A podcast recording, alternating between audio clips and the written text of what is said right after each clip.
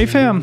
Welcome back to the Freetrail Podcast and part two of the Gorge Waterfalls debrief. Today, we host Ryan Miller and Keely Henninger, our Gorge 50K champions, for conversations much like what we did with Hannah and David, the 100K winners, where we break down their races, what led to such awesome performances, and what they have ahead for the rest of their seasons. Again, I want to keep the intro short.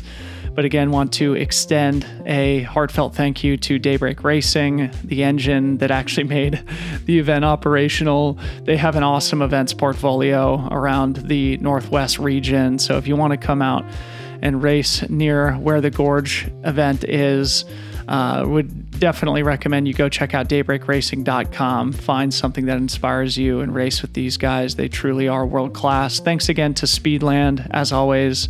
They were on site and in person all weekend with us, celebrating every finisher, and we're just so appreciative of their support of the show, their support of the race, and really of everything that we do here at Freetrail. Big thank you to Dave and Kevin, the two man team behind this amazing brand that's going to be doing big, innovative things in our sport for years to come. Visit them at runspeedland.com. Follow them at Run Speedland on Instagram. Consider picking up a pair of the SLHSV, which is shipping very soon.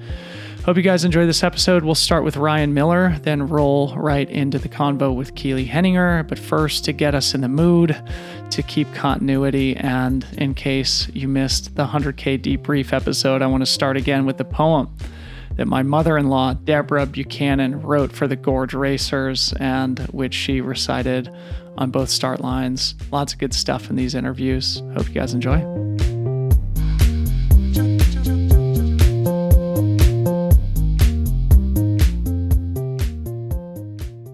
I'm reading the poem Running Through Time, and this is for the Gorge Waterfalls race. I wanted to give some background, uh, mostly geological and some human, to what the gorge is and how it was formed, and that's what this poem is doing. Running Through Time. Scarlet lakes of fire shivered in the planet's mantle, expanded, rose, subsided then boiled upward again, erupting and forming a chain along Earth's cleft at the continent's far shore. Wide basinlands opening between volcanic peaks. In northern mountains, water welled, followed lands hollows, ran west to Pacific swells. A river later known by many names La Belle Rive, oily with fish, the Columbia for Captain Gray's ship, a solitary passage between rugged ranges to the ocean. Ice gathered and moved south, winding down valleys, chiseling a new landscape. Great glacial lakes called Missoula and Clark froze, then melted, sending wave upon wave of ice water and rock, scouring the Columbia Channel into a deep gorge. Wind rippled the high plateau. Land settled into soil. Plants took root. Tribes gathered along this river to trade and fish the rushing pink spawning ground of ocean going lives. Gods were seen in fire and water, loving and fighting their stories etched in rock faces.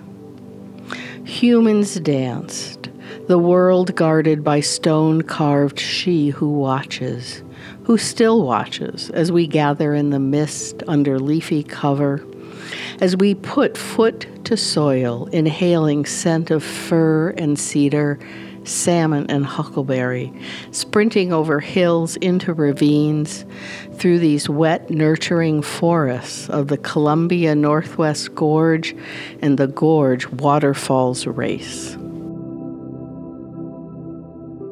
Ryan Miller, welcome to the podcast, bro. How do you feel a few days after your phenomenal victory at the Gorge 50K? Your come from behind performance that we can't wait to talk about.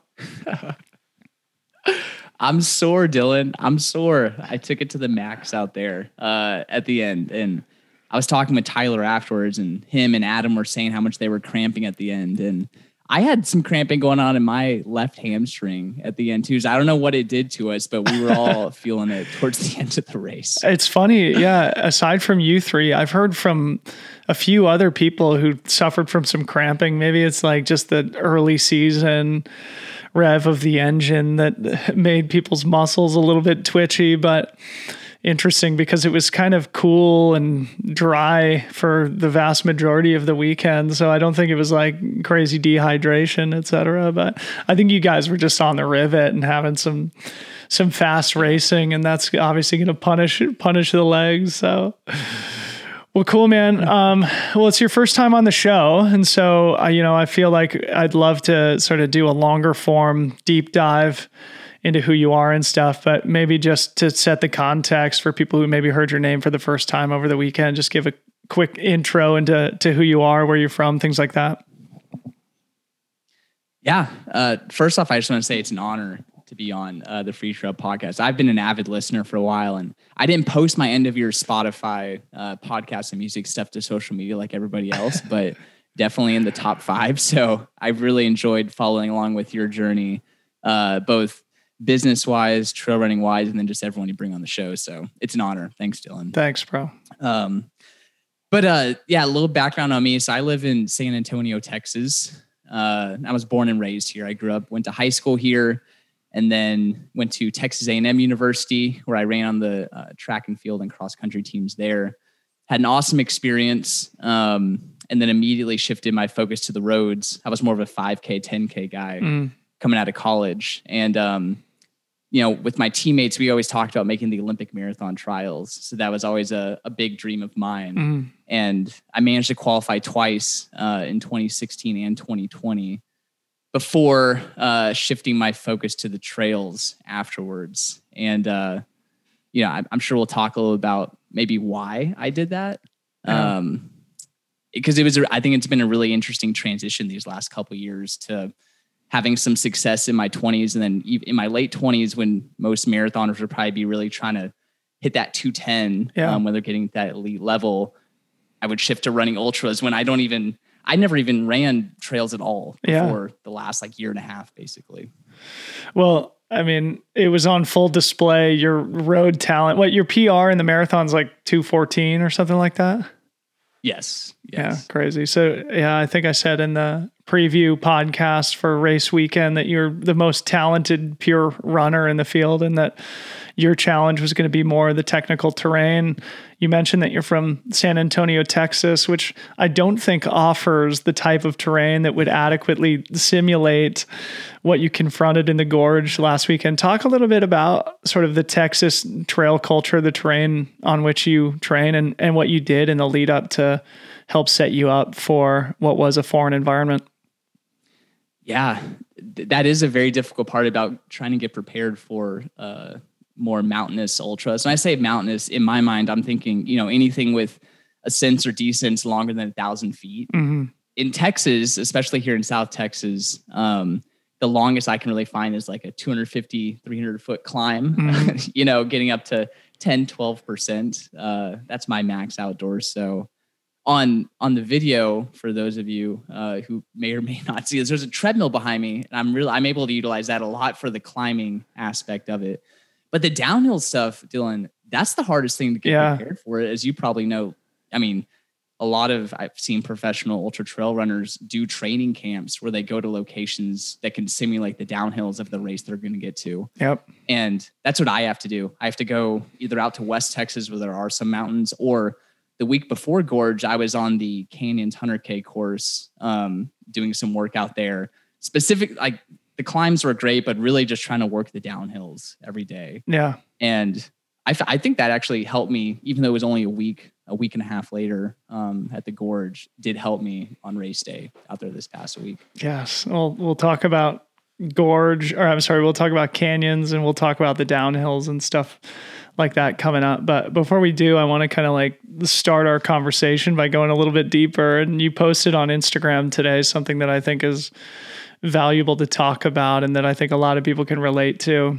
What you I'm just going to go ahead and read your caption here as I sometimes do on the podcast. And what you said was Gorge Waterfalls 50K meant a lot to me. On my coach David Roche's SWAP podcast episode this week, he very accurately described my 2021 racing season as a shit stew after winning the Bandera 100K. Then you list DNS due to injury at the Tillamook Burn 50K, DNF due to sickness at Western States, DNS due to sickness at the JFK 50, and a DNF due to sickness at the 2022 Bandera 100K, with a couple mediocre results thrown in at the USATF Half Marathon Trail Championships and the Spartan US 50K Championships. To boot, Nike decided not to bring me back to the trail team at the end of the year. I knew changes had to be made. I revamped my daily diet and on the run fueling with the help of at On Pace Wellness, our guy here from Oregon. I sought accountability with my strength and mobility routine. And most importantly, I let go of the pressure of what I thought I had to be for myself and others. I internally accepted that I don't have to win. uh, I'm sorry, I don't have to win the biggest races or have the most prestigious sponsors to consider myself successful. I'm loving what I'm doing and giving it my all. And that then I have already won. This isn't the end of some harrowing journey through hell, and this isn't the beginning of a personal renaissance. It is an undefined point on a lifelong roller coaster where I'm hooting and hollering with each up and down. Um, it's a long-winded uh, way of introducing a question to you, Ryan. I think you know we can all relate to just having like tough years, and I don't think I delivered my reading uh, super powerfully there, but it resonated with me. I've definitely been there. I can relate having years where things just don't click. So maybe just reflect on some of the challenges that you list there in the IG caption, and I'd love to hear sort of like how and when you started to turn things around.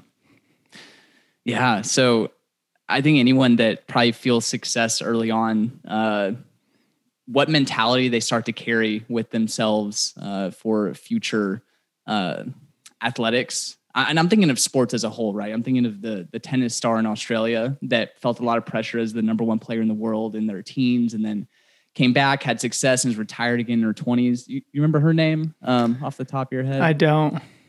Um, a lot of people probably know who I'm talking about, but you know, my first ultra, my first, my second ever trail race, first race above a marathon, I won the Bandera 100K. um, Golden which- ticket race.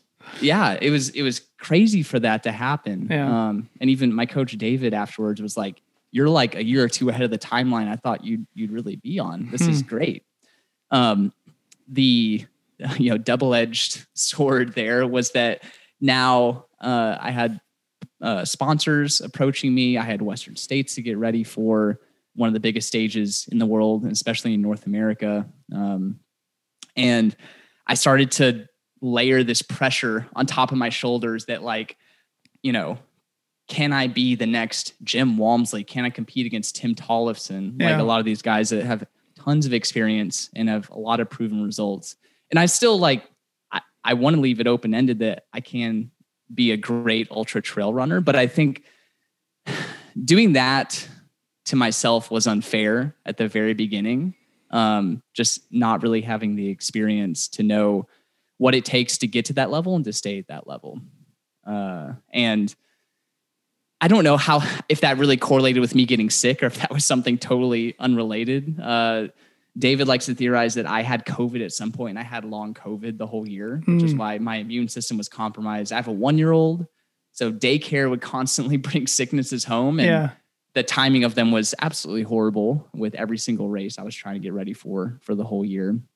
Um, so I think layering all of that, um, it put me in a you know a tough mental and an emotional space, um, especially towards the end of the year when I felt like I number one I let myself down. Um, I let my wife, my family, and friends down who I thought had some expectations of me being the best, one of the best runners in the world or something. And then especially when Nike informed me in January uh, that they didn't want to bring me on for the rest for the next year.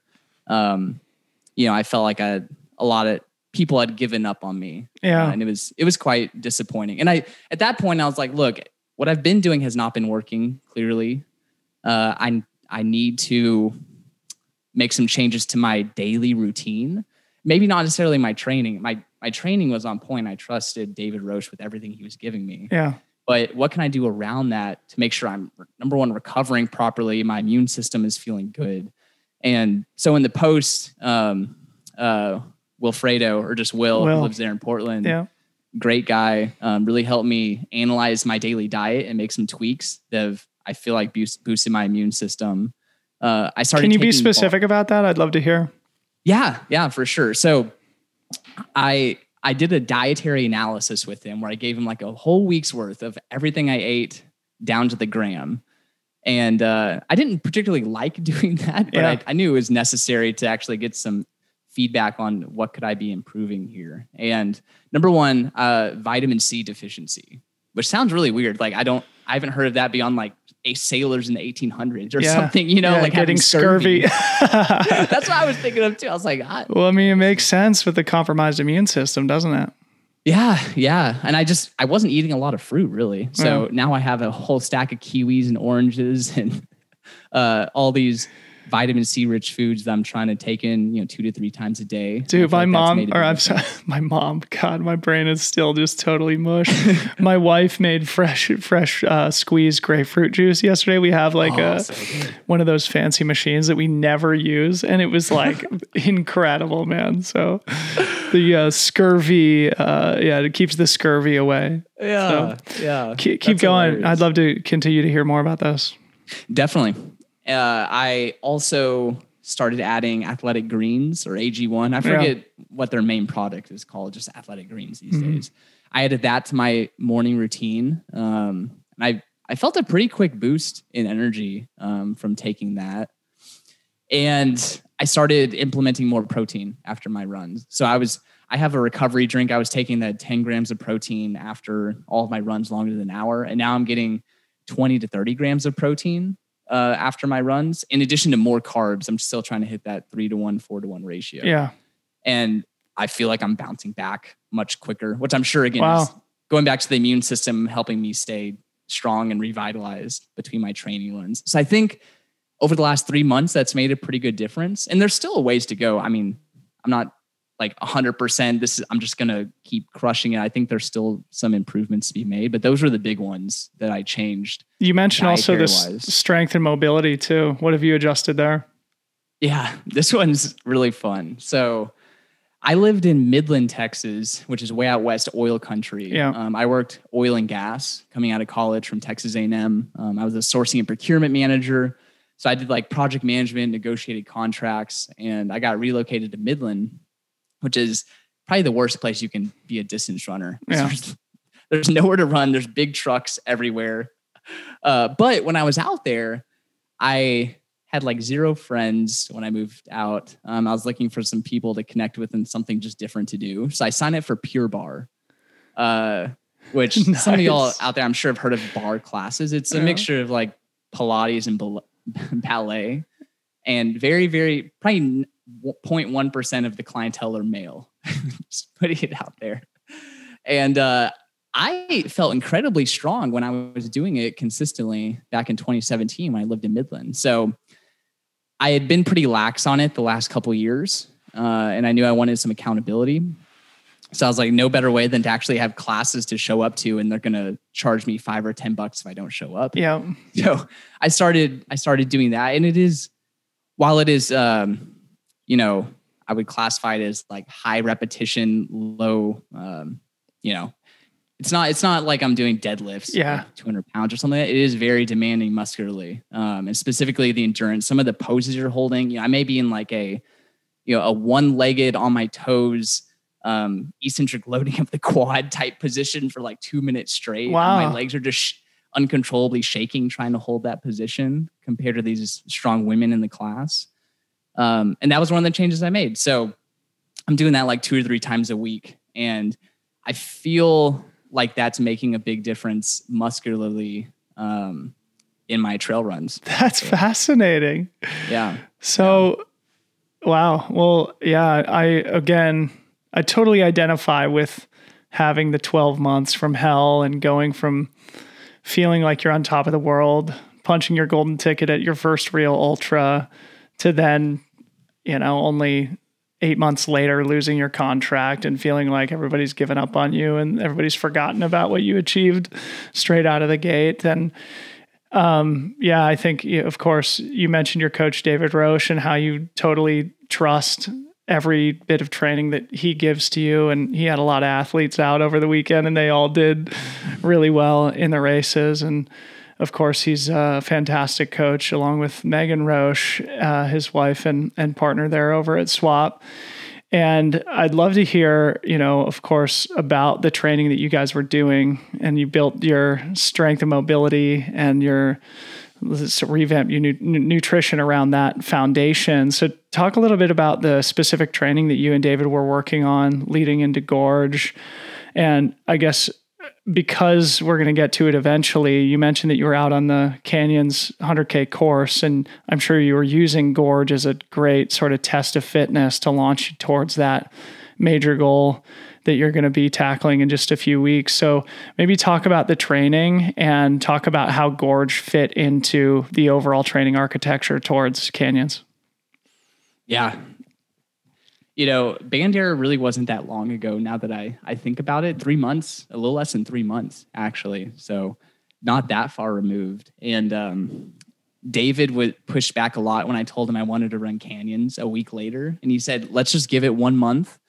And let's see how your body bounces back. So I think he didn't want me to set myself up for exactly what I'd been going through previously. Yeah. Like his his main goal for me, and this is the this is the value of having you know a third party perspective um, and a coach, even though, you know, I could totally write my own training. It's not, I don't think that's the difficult part. It's the difficult part is balancing the, the person you're coaching, knowing their psyche, what their goals are, their motivations. And that's what David knows I'm, I'm driven in that way, but he also didn't want me to put myself in a position to injure myself, prolong what I've been feeling.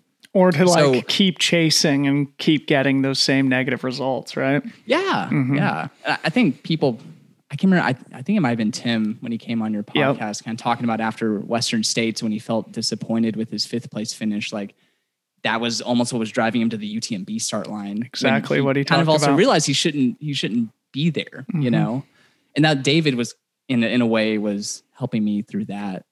Um, so we just took a really slow build over the next four weeks. You know, 30 miles, 50 miles, 60, 75 um, nothing too crazy, and just starting in some light fartlek workouts, um, light tempo workouts, almost something that would be traditional to base building for a half marathon or a mm. marathon, um, with some trail running mixed in, but nothing specific.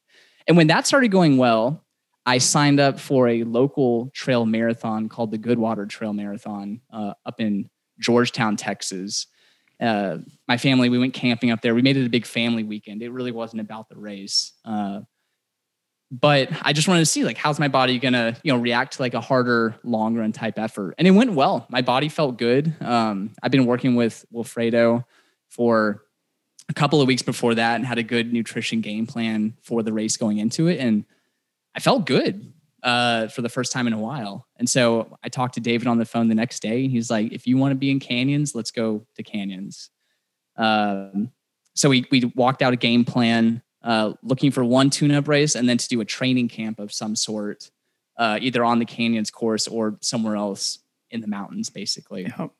And that's how things aligned leading up to canyons. And when I heard that, you know, you were putting on Gorge and it was going to be back on, I'd seen the YouTube videos from uh, Ethan Newberry, the Ginger Runner, yeah. Uh, Jim running it when he got his golden ticket, and I was like, that place just looks epic. Uh, and I initially signed up. I don't know if you remember for the 100K. Yeah, I remember. Yeah. Yeah. I didn't know I was going to run canyons back then. Yeah. Um, and I shifted back to the 50K, um, you know, a little over a month ago or so. Yeah. And so that's how it lined up. I was really unsure how I'd feel uh, this past weekend coming off my canyons training camp, which we can talk in more detail about. Because uh, I I went pretty hard uh, the week before. Um, I think I put in 100, 105 miles total. Um, wow. You know, 20,000 feet of climbing, but it was 88 miles over four days with 18,000 feet. Nice. So that was, uh, I was pretty tired coming into the week and was unsure how, sure. how gorgeous might go. Huh. Wow. Well, thanks for that little glimpse into the training. And, you know, I think it's a great uh, illustration of the saying that there's more than one way to skin a cat. There's always people can take different approaches and have amazing success. And I want to talk about the race execution for you because to me, it was like one of the stories of the weekend, right? Because it was a massive come from behind victory. I'm sure it felt phenomenal in retrospect to execute in the way that you did. You mentioned earlier that your Achilles heel has been on technical descents, living where you do in San Antonio, and you lost contact, I think, from the lead group on the one big long descent on the whole course. And then you and I saw each other on the road a short time later and you were very much in familiar territory. I think happy to be on the road there because you were freaking flying. And um, yeah, so maybe talk us through that that early part of the course, and and then maybe like if you were getting down on yourself psychologically when you did lose contact with the leader so early in the race. It's a great question, uh, and I love the. I, I had no idea there was going to be road or pavement on this course. I I didn't know what I was getting myself into.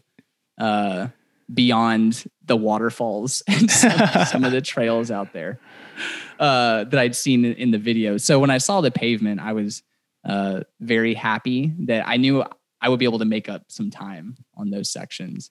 But I crested that first big climb uh, with Tyler and with Adam, uh, Tyler Green and Adam Merry, and felt pretty good doing it. But as soon as it turned down, uh, I was able to hang on to Tyler for a good while. Adam just you know started really gapping us and that i know that's his strength from chatting with him and running with him previously hmm.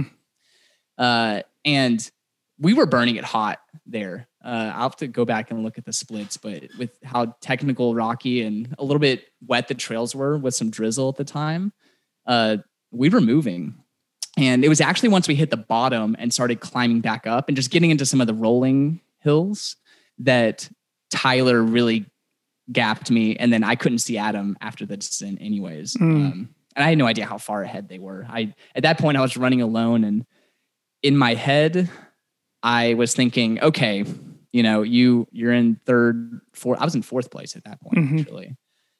You know, just run your race. You're out here to have a fun time, number one, and I was having a fun time. Good. The trails were beautiful, and I was trying to be um, have gratitude for the day and the ability to be out there and the weather. It was just that was the funnest part of it. And if I catch them, if I don't, whatever it is, um, ultimately this is going to be a really, really good effort for canyons once I get some mm. recovery and afterwards. So you uh, weren't you weren't battling a like, oh no, this is now going sideways again. Like I had better ambitions in fourth place and I'm losing contact already. You were able to maintain the gratitude and the perspective of the greater goal that being Canyons 100K in a few weeks? Yeah, good. Yeah. I, I, I never had a negative mindset out there, uh, which was great because again, Bandera 100K the weeks before, I had a negative mindset at mile like 10. Yeah. I was feeling crappy and had mud caked all over my shoes. I mean, what a uh, great, what a great example of how important the mind is, isn't it?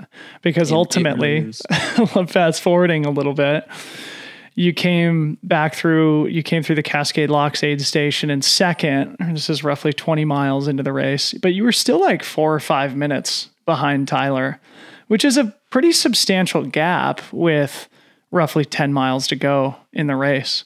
So talk us through that section there because then on the way back, I was filming Taylor Nowlin as she was making her way towards the turnaround point and Tyler came past me and maybe 20 seconds later you came through and I was like, "Oh my gosh, this is going to be a race."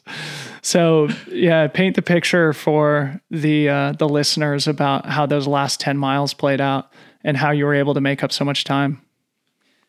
I remember when I passed you on the trail, you just go, "Wow!" you like, almost like whispered into my ear right as I was passing you. That was. I wasn't expecting was my- to see you so quick. I was like looking at my watch to get a split, and before I knew it, you were on top of us. So that was that was funny. I'd actually been getting. Uh, my wife was my only crew member out there, and I asked her at each aid station I would see her to give me a amount of time I was down.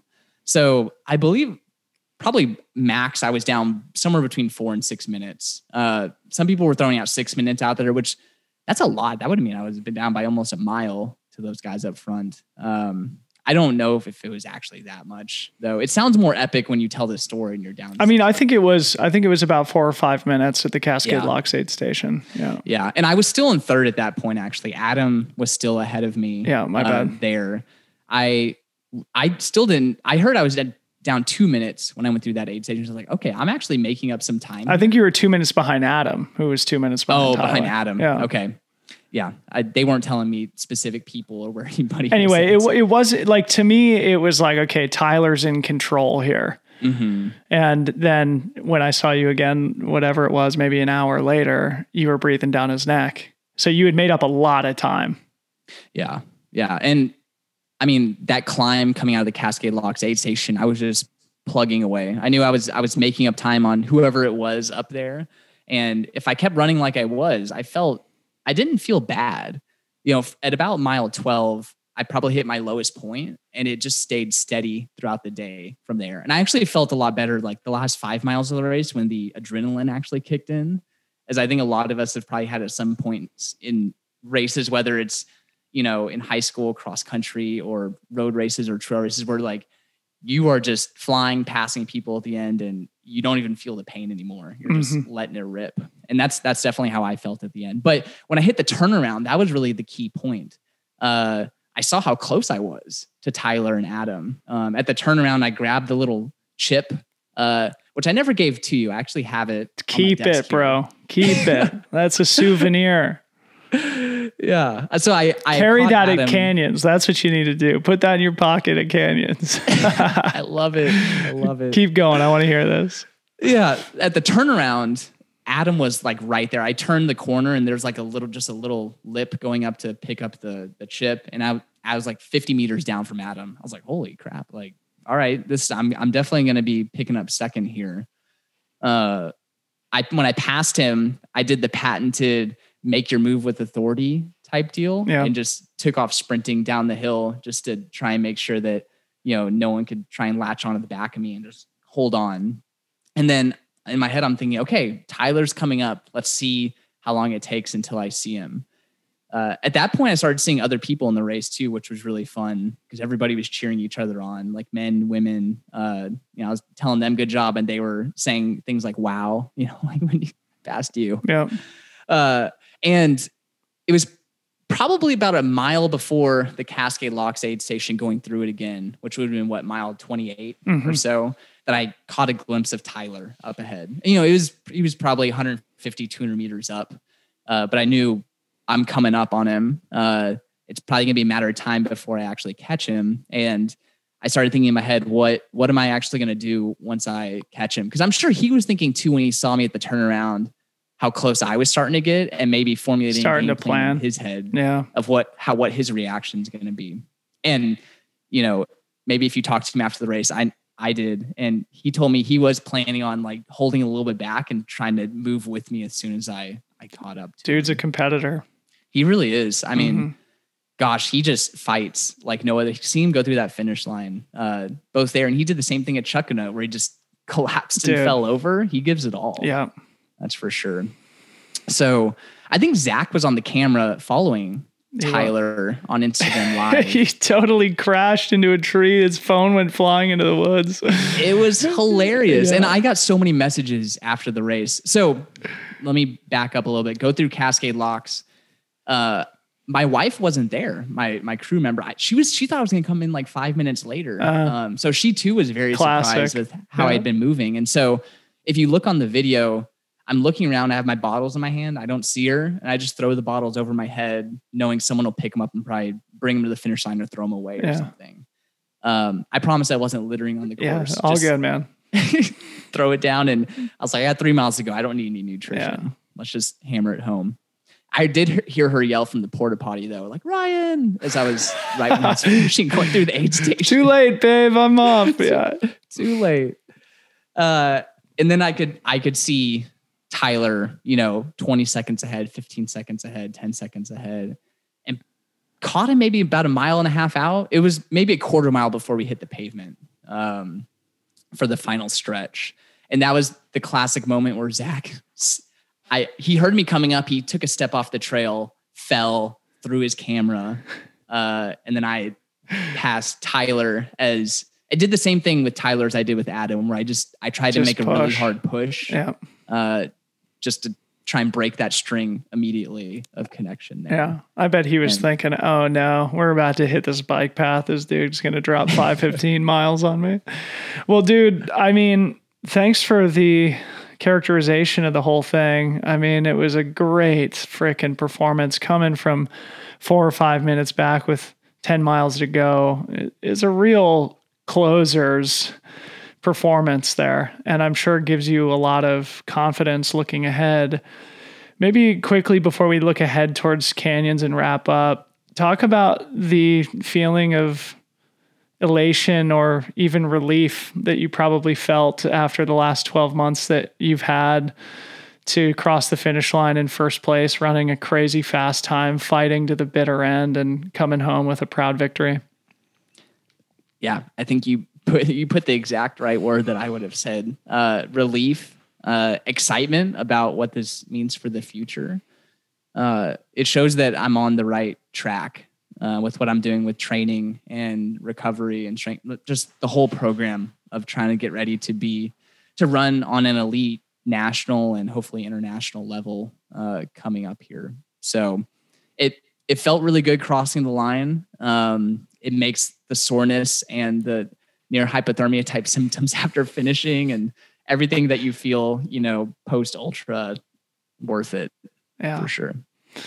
Well, congratulations, man. So, looking ahead and as we wrap up, I'd love to hear maybe what you and David are talking about to the extent that you're willing to reveal it, looking ahead towards canyons, where I'm sure the goal is to capture another golden ticket and earn your spot at Western States. The field is absolutely silly fast at canyons. Yeah. Like, probably one of the most competitive races on North American soil outside of a Western States race of all time.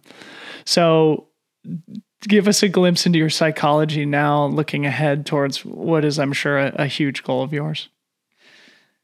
Yeah, that's a good a good question. Uh, you know, I think David is really happy with where my overall aerobic fitness is right now and running economy. And some of the workouts I did before uh, Gorge and the Canyons training camp went awesome. Like I had like a 16 mile long run where I was doing like two minutes at you know five flat type pace and then doing a float at like 545 and just you know average 530 pace for 16 miles on some rolling terrain feeling great the whole time Wow. so that was a good a good confidence builder that hey you know the fitness is good.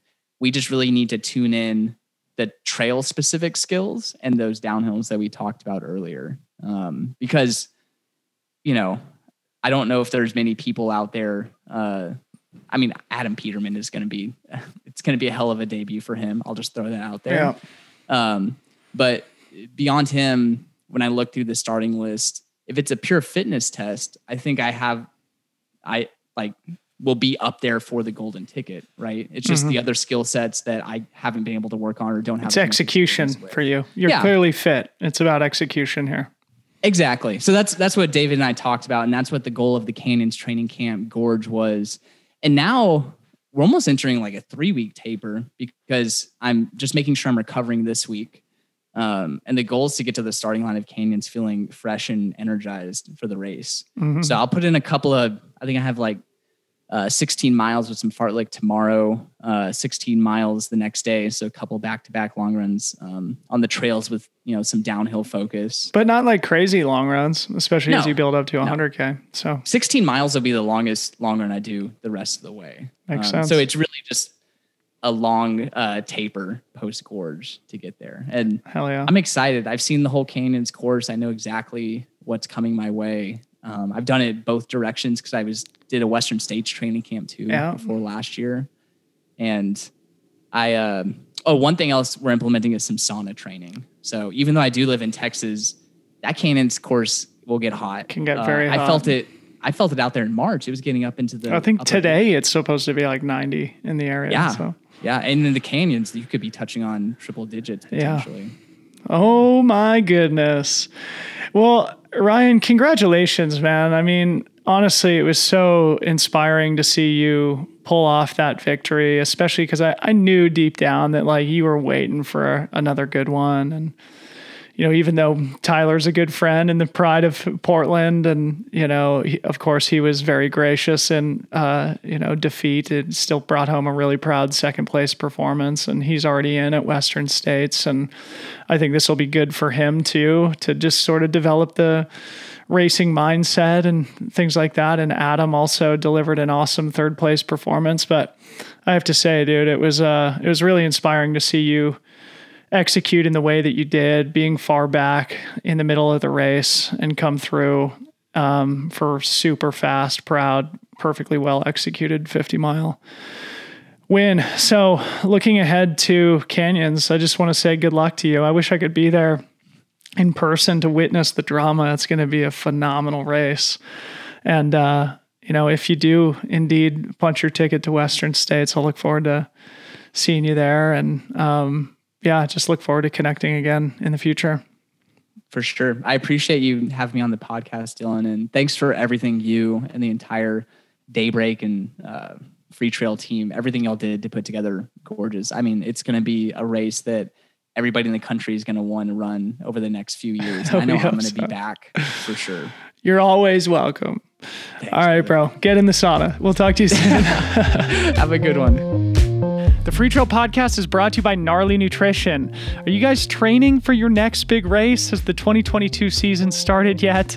Well, Gnarly Nutrition gets it. They know where you're at because this is a team filled with mountain sport athletes just like you and I, and with a full line of NSF certified products that are natural, effective, and delicious. Gnarly knows what it takes to cross the finish line. So, when you are planning your training nutrition, organizing your crew support and drop bags, or thinking about your post run recovery, I would encourage you to reach for Gnarly Nutrition. You guys have heard me talk about the Fuel 2.0 drink mix a lot.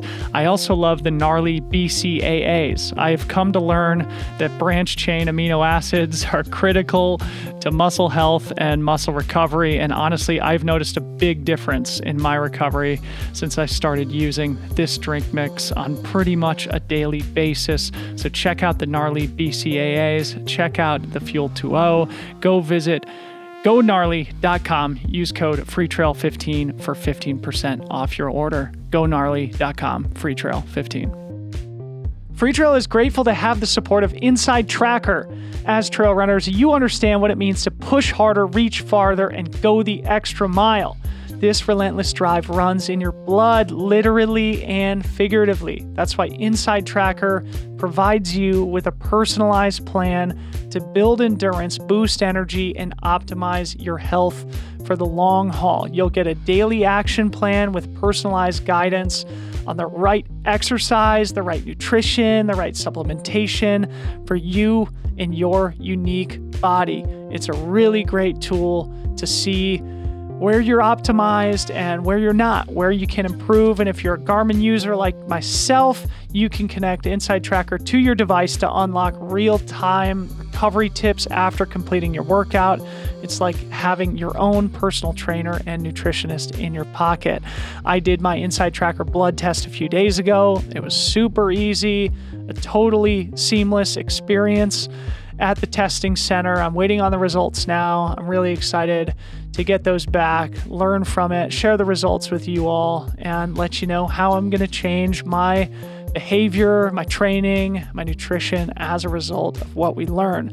You should do this too. Honestly, it's really cool. It's a really important thing to just check in on yourself every once in a while and for a limited time, you can take advantage of the special offer. Get 20% off the entire Inside Tracker store.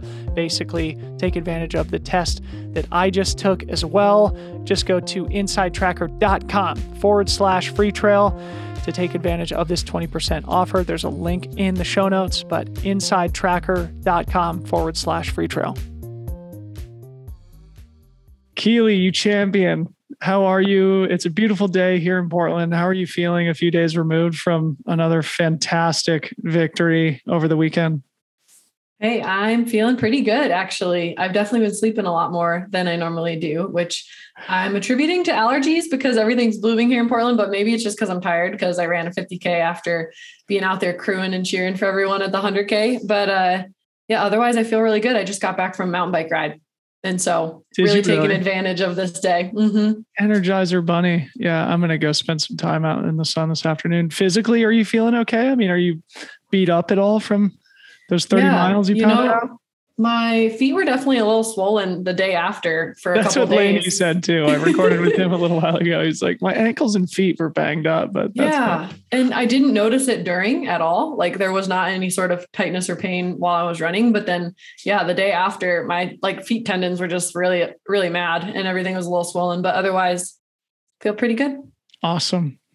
Well, I do want to talk about your energy levels throughout the weekend, crewing all day on Saturday and then putting together an awesome performance on Sunday to to win in a crazy fast time, but we'll get to that in a bit.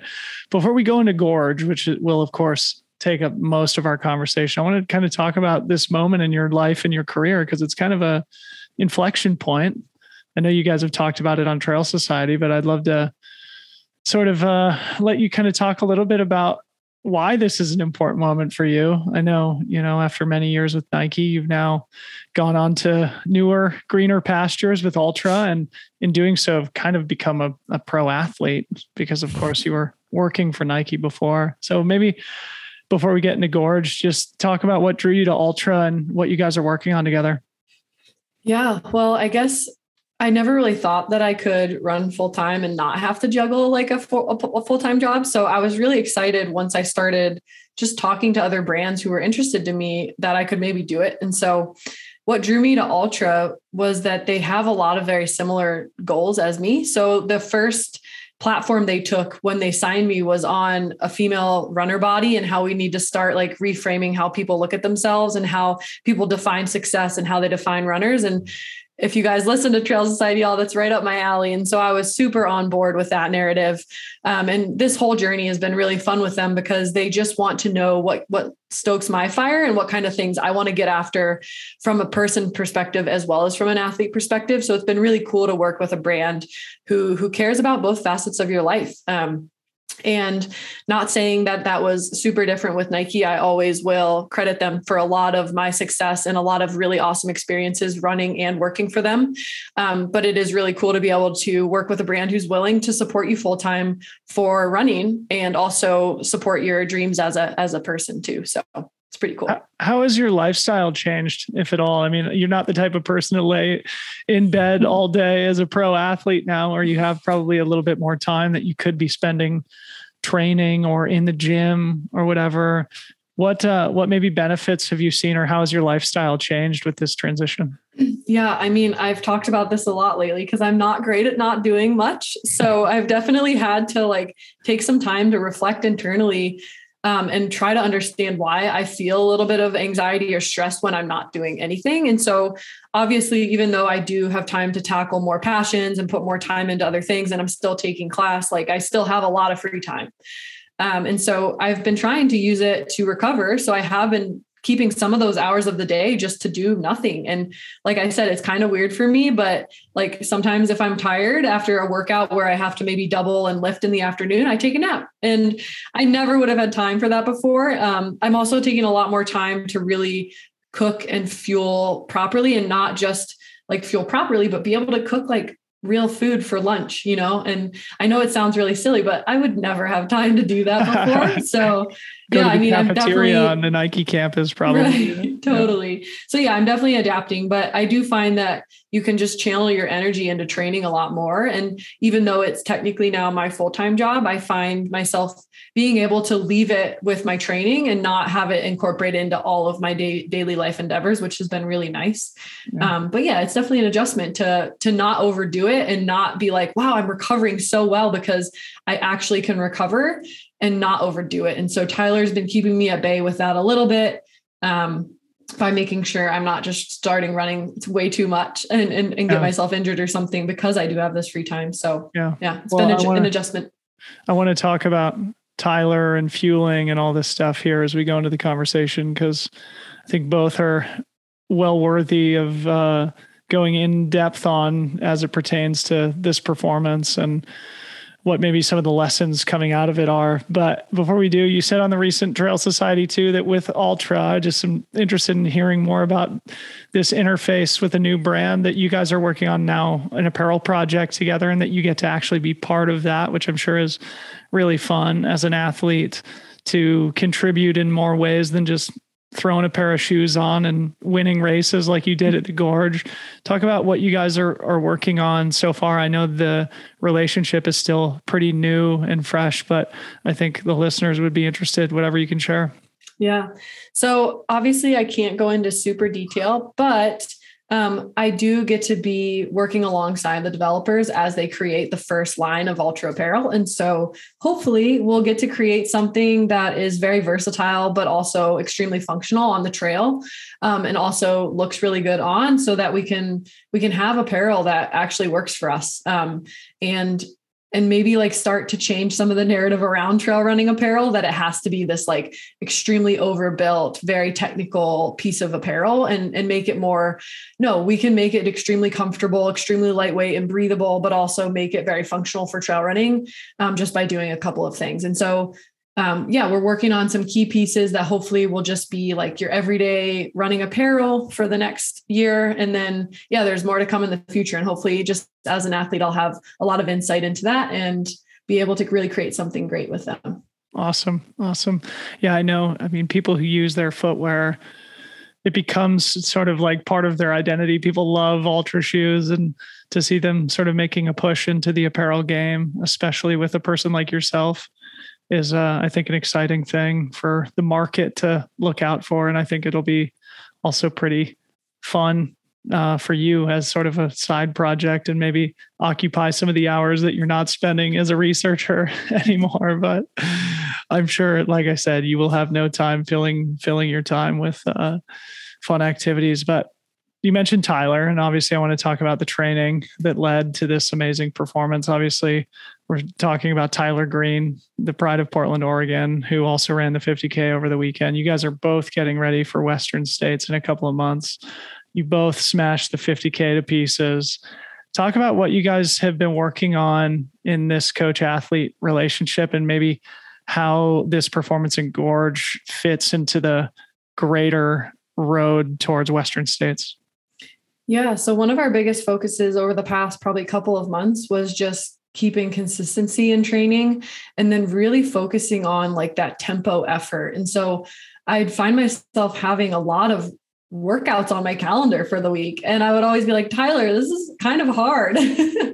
um, but he really just wanted me to get comfortable at running faster on trails. And so it was never like the fastest I could run, but it was always this level of tempo that was a harder effort, but but really let me recover. And so the intervals with that just kept getting longer as we got closer to the race. And so then once we got to this 50K, um, the goal with this was to really keep it pretty chill for the first half um, and then just slowly pick up the pace a little bit as the race progressed. But to finish it, knowing I could have kept going and finish it, knowing I can continue training for Western States.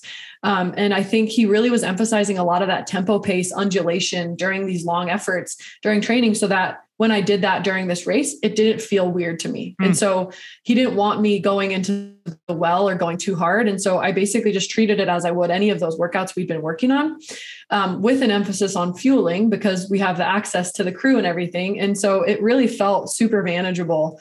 Um, which was awesome, and and I had to listen to him in that and actually trust him in how to execute that race um, and not go too hard. And it was awesome. And yeah, I think by training me to be able to continually run at those like tempo efforts, I was able to fuel consistently throughout because I was never going extremely fast or too fast where it would maybe turn my stomach. And so, yeah, I was able to nail like all of my nutrition goals as well so that I wasn't leaving the race in a hole of any sort. When you talk about tempo effort, can you be more specific? What types of workouts were you guys doing? How many workouts a week? Things like that. yeah, so I was doing around three workouts a week. Whoa. Um, yeah. But again, one of them was a lot smaller. And so those were more like short interval tempo efforts. And so they were a little faster than the longer stuff. And those were more like between tempo and like half marathon pace. And so they were a little bit faster, typically five minutes or under, and they had like a little bit of longer rest. So again, it was really just getting that turnover for a shorter amount of time. But then there was two workouts that would have anywhere from eight minutes to to longer in a longer run where you were running at this tempo effort with really little rest. So you had to make sure it was actually at tempo, which is it's not going into that lactate threshold or that spot where your your body starts accumulating the lactate in the muscles and will start to get fatigued. So it's right below that and so that you can keep that effort up for a longer amount of time. And so those workouts were a lot more work and a really little amount of rest. So for instance, it could be 8 by 5 minutes with only a minute rest in between, it really just feels like a 45 minute tempo. Yeah. you know, like a minute rest, it's it's hard to even gauge. Um, and so yeah there was a lot more of work like that and then on the weekends there was always some work thrown into one of the longer runs again not an overwhelming amount of work and it was always broken up into miles or time intervals that were reasonable with a little bit of rest so that i could get used to just running at those speeds during those longer efforts and not feeling like it took much out of me this is so cool, man, because you're the fourth champion that I'm recording with today. You're the final one. And I've asked everybody about their training and I hope the listeners get some entertainment out of the how different some of the answers are between all of you and what you know the, all all these diverse approaches leading to victories for each of you. So mm-hmm. anyway, fascinating. Yeah. And uh, yeah, um, obviously you're in a good place for Western States, but we'll talk about that a little bit later. Let's talk about the race itself now. In the early miles, you were sort of duking it out with Taylor Nowlin. I was filming you guys on the road section as you approached the Yeon aid station, which is roughly mile 12 and a half. Talk about the early part of the race. Uh, what was kind of your strategy and at what point did you take the lead and establish a gap? Yeah. So the race, for those of you who didn't go or know about the race, starts with like a 2000 foot climb up this crazy waterfall and then descends down the backside. And so my goal with that was to just take it out what I felt was a moderately easy pace up the up the waterfall, um, and then take it really easy down the backside and and try to run with girls because one of the biggest things that Tyler wanted me to do for this race and that one thing I know I need to work on is just feeling like you're in a racing environment because that can feel really intimidating. Like if there are girls in front of you or behind you or right on your shoulder, like that can feel really intimidating and you can start running a race that's not your own. And so I think he really just wanted me to use that first half of the race to feel that um, and to be running with other women and to to not let that sway my mindset and to sway how I was racing. And so that was kind of the goal for the first half was to to run with other women, enjoy it, um, you know, run hard but nothing crazy, and to take that backside off of the waterfall really easy because I probably tripped ten times around there and only knocked my knee once. But that section's gnarly, and you're not going to gain that much time running it faster. You're maybe gain thirty seconds, you know. But if you fall, your ga- your game's over. So that was kind of the goal for that first half, and then obviously like prioritize fueling as well, and so that at halfway it doesn't even feel like um, you ran that far already and that you're able to just keep pushing a little bit towards the end. So, what point did you establish the gap on the rest of the field? Um, I think I started pulling away from some of the men and, and Taylor and some of the ladies um, that I was running with around mile 14. Once that um, that towpath kind of starts going more uphill, mm-hmm. and then mm-hmm. it does spit you on the trail that goes uphill. Mm-hmm. Um, I think that's kind of where a lot of people lost a little bit of their legs, or at least compared to where my legs were at. Um, and so from that hill on, I think I looked back and I couldn't see anybody. Um, and then that hill continued and I, I, felt pretty good on the climbs. And so I think I, I, I gained a lot of time there. Does your psychology change at that point? Once you look over your shoulder and you don't see anybody, do you step on the gas pedal a little bit more, knowing that that's your opportunity, or were you just focused on maintaining an even pace? So I think in another racing scenario without the guidance of Tyler, I would have pushed harder. But again, he just kept reiterating to me that this was supposed to be a very like calm race and one where I was supposed to to go hard, but never to a point where I felt really, really fatigued because that was just not the point of this race.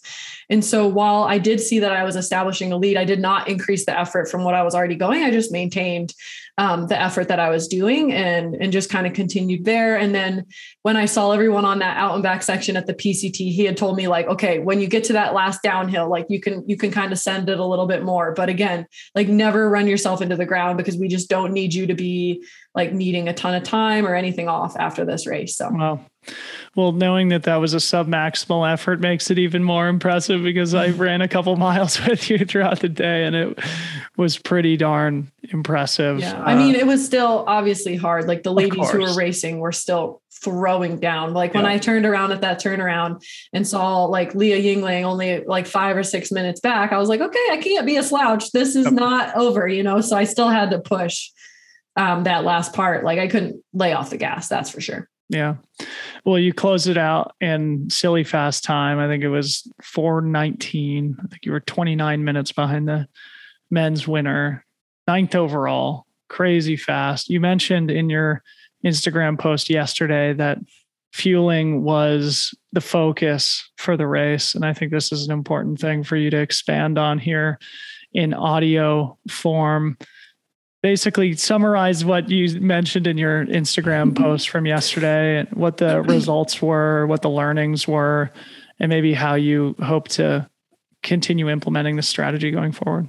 Yeah, well, I've just been talking a lot with my boyfriend lately about fueling strategies for Western states. And whenever he tries to give me advice or critique what I'm saying, I get really defensive. And so we recently had a talk of like, well, why do you feel defensive when you haven't nailed your fueling? and it was kind of this aha moment for me was like, yeah, I've had good races, but I've never actually nailed my fueling and I've never done it in a good mental state where I've like been proud of it and been very on top of it and and been okay with the fueling. And so yeah the goal of this race was to try to just consistently reach the caloric demand that i that i was setting out for which for me was 60 grams of carbohydrates an hour or 300 calories which was about three gels. Um, and so yeah when i got across the finish line like i was telling people that i had 13 gels because i think it's not talked about enough in this sport but when you're running at those efforts for this long of a duration the four four plus hour event like you need to be fueling your body needs that so that it can continue to push and to reach its potential but also so that it can recover afterwards. Because if you if you find yourself and this is what I've done many years and this was my biggest goal for this race if you find yourself with an hour or an hour and a half left and you're like well I only have an hour left so I'm going to eat one gel or maybe nothing because I can make it right? I can get through that hour like yes you can. We can all get through that hour but the detrimental effects that has on your muscle recovery later is pretty profound. And so being able to swallow your pride and accept that you might need some gels for that last hour even if it feels a little bit silly i think for me was a big turning point in my my mental strategy with fueling because it was like no this is something that's going to help me. This is my superpower. This is not something to be ashamed of. I don't care if you eat 13 gels, you know, nobody's going to take away the crown from you because you fueled more during the race than the person who got second or whatever it is, right? So yeah. I'm just trying to reframe people's mind because I think there's a negative stereotype around fueling and there shouldn't be because it's something that's going to let us all reach new levels of potential and that should be celebrated, not not frowned upon. Yeah, man. 13 gels, that's a that's a victory in itself also. And uh I think you know our listeners will probably sympathize with you know that feeling of uh you know like there's only 20 more minutes left in the race. What is this going to do? But yeah i've definitely noticed in my career that when you do take that extra gel or just make sure that you take in a little bit more calories that you do not only perform better but bounce back quicker after those efforts. So so now looking ahead keely an awesome race to start your season, especially sort of starting this new chapter of your professional life as an athlete. Looking ahead, are you still planning to do the Canyons 50K in a couple of weeks and maybe talk about what the next two and a half months look like before Western States? Yeah. So as of now, obviously I haven't had a recap with my coach yet, but that's the plan as of now is to go race Canyons 50 ish K. It's like a little over 50K um, in three weeks. And it goes backwards on the Western States course for about 33 miles. So you gain about 7,000 feet and descend like four or five. Um, but yeah, it runs a lot of the Western States course. So I think it'll be, a, again, a great opportunity to focus on fueling in an environment that's going to be very similar to race day. Um, and also get used to, to racing and being comfortable in those a little bit faster speeds. Um, on that course because I think for me, like course familiarity is is key, especially for something like Western States. And obviously last year I ran it, so I have that a little bit of course familiarity. But whoever's ran a 100, you can probably resonate with the fact that you probably go through a lot of amnesia and don't really remember a lot of the course. yeah. um, and so I don't really know the course that well. Um, and so I'm actually also going to be spending like two weeks uh, in Tahoe City doing a lot of course recon with some friends, um, basically throughout the middle of May.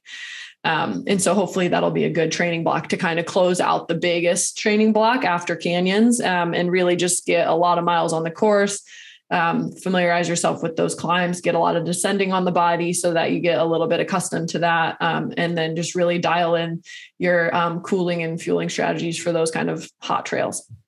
One thing that's just popping into my head that I think is maybe interesting is that would be two 50Ks leading into Western States. Is there anything else that you would do in between canyons and the race? And is there any conversation that you and Tyler have had? Because he's kind of done the same thing, right? He's done mm-hmm. three 50Ks to start his season. And I don't know if he's planning to do anything between Gorge and Western States. Have you guys talked about, you know, doing the 50Ks in the lead up? Or like, do you feel any pressure to jump into a 50 miler or 100K? Mm-hmm. So I'd say the old Keely would have signed up for Canyons 100K. Um, but I, I've had conversations with Tyler and I've had conversations with myself around what's going to be the most advantageous for me and with the least risk. And I think running canyons 100k would give you a lot of confidence at that longer distance, but I think the risk is not is not worth it for me because I have had some ankle injuries and some injuries in the past and I just don't I don't need to take the risk that 100k does weigh on you because 100k is really long. and the the risk that you don't recover properly from that or you tweak something during it is just too high for me to be okay with. And so um, that kind of played a lot of the role in picking 50ks. Um, and I think another thing that I've I've grappled with is just knowing myself. And I like to race and I like to move fast. And I think you can race 50ks relatively hard and recover. And I don't think you can race 100Ks pretty hard and recover quite as easily. And so mm-hmm. I think just knowing myself, that's kind of why I chose the 50K route. Um, and then Tyler was on board because, again, he knows my history with some injuries and he thinks that they were perfectly like situated for a build and and that doesn't mean we're not going to run longer runs on the course when we have that two week block um, or at least back to back long runs. But yeah, it's it's definitely not going to be a 100 kilometers on the course. So yeah. yeah. Well, yeah, it's a delicate balance, isn't it, to get the strength necessary to carry you 100 miles, but also arrive at the start line with the freshness, knowing and wanting to put yourself through that. Exactly. So I think it's a, a wise strategy that both you guys are taking, and hopefully it'll pay off for both of you. Well, Keely, thank you so much for coming to Gorge and starting your season with us. It was so great and so inspiring to see your performance. Thanks for coming on the show and talking a little bit about it. Oh my goodness. Thank you so much. That was one of the best weekends of the 2022 year so oh, far. So thank you. About, we got to talk about, you also crewed for Ellie Pell on Saturday, so which made it even more impressive. Yeah. So how did fun. you, how did you manage to pull off that double? That was like a full training day in itself. Well, I think when you crew for other people racing and you get to be in that environment you pick up on all of the stoke and so you're not feeling stressed you're you have yeah. all of the energy from everyone around you that is so loving you're watching people push themselves and so I mean, it is extra time on feed. It is a lot of running around, feeling a little stressed because you haven't seen your friend yet, or because I had a lot of friends running too. Um, but I think at the end of the day, with it being an early season race, there wasn't a ton of stress around the race um, I wasn't too concerned about it. And I think putting concern in it would have made myself feel worse. Right. So, like, yeah. just putting it out of mind, being like, you know, that was a soul filling day. You know, it might have been a little bit more time on my feet than I should have done. But at the end of the day, like, you don't lose your fitness from that day as long as you're just like trying to sleep and recover and like fuel during the race, like I think you'll be okay. So just trying not to put pressure on it. a 10 hour crewing day followed by a four hour 50K the next day. Mm-hmm. What a weekend. Well, Keely, again, thanks for coming on the show. Enjoy some recovery and uh, we'll catch you soon. Thanks. Okay, that puts a lid on the 2022 Gorge Waterfalls race. Jeremy and I are meeting up on Monday to start planning and plotting ahead towards the 2023 race. We have huge ideas to make it even better next year. I hope you guys will all join us. Announcements will be coming soon about registration and other things that we plan to implement into the event next year. Again, I think it's going to be bigger, better, and we would love to have you join us here in the Northwest. Thanks to Ryan and Keely. Make sure you keep track of these guys as they both look ahead towards canyons in a couple of weeks. Ryan in the 100K, Keely in the 50K. Make sure you follow these guys on Instagram. I have a link to their profiles in the show notes. Also, linked in the show notes are uh, the websites of our fantastic sponsors. Please go visit these guys Speedland, Gnarly Nutrition, InsideTracker. There's discount codes in there, and I hope you would support or at least check them out online to see if their products and services are right for you. Okay, that's it. Big love and gratitude to you all. We'll talk to you very soon, right here on the Freetrail program. Okay, bye bye.